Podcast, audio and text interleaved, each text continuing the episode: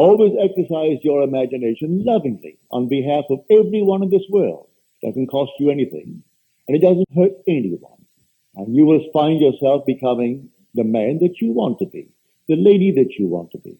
And you'll move from stage to stage to stage without hurting anyone and fulfilling all of your dreams.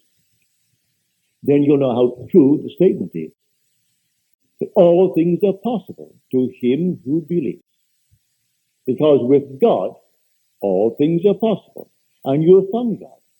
You have found him in yourself as your own wonderful human imagination. That is God. As stated so clearly in Scripture. He's called in Scripture the potter. And the word potter means imagination. So I go down to the potter's house to see how he does it. And he was working at, the, at his instrument. And there he was at a wheel making a something out of clay. But what he had, the vessel he had in his hand, was spoiled.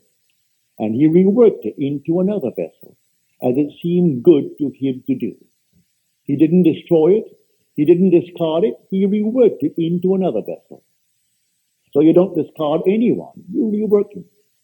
See him as you would like to be seen by the world.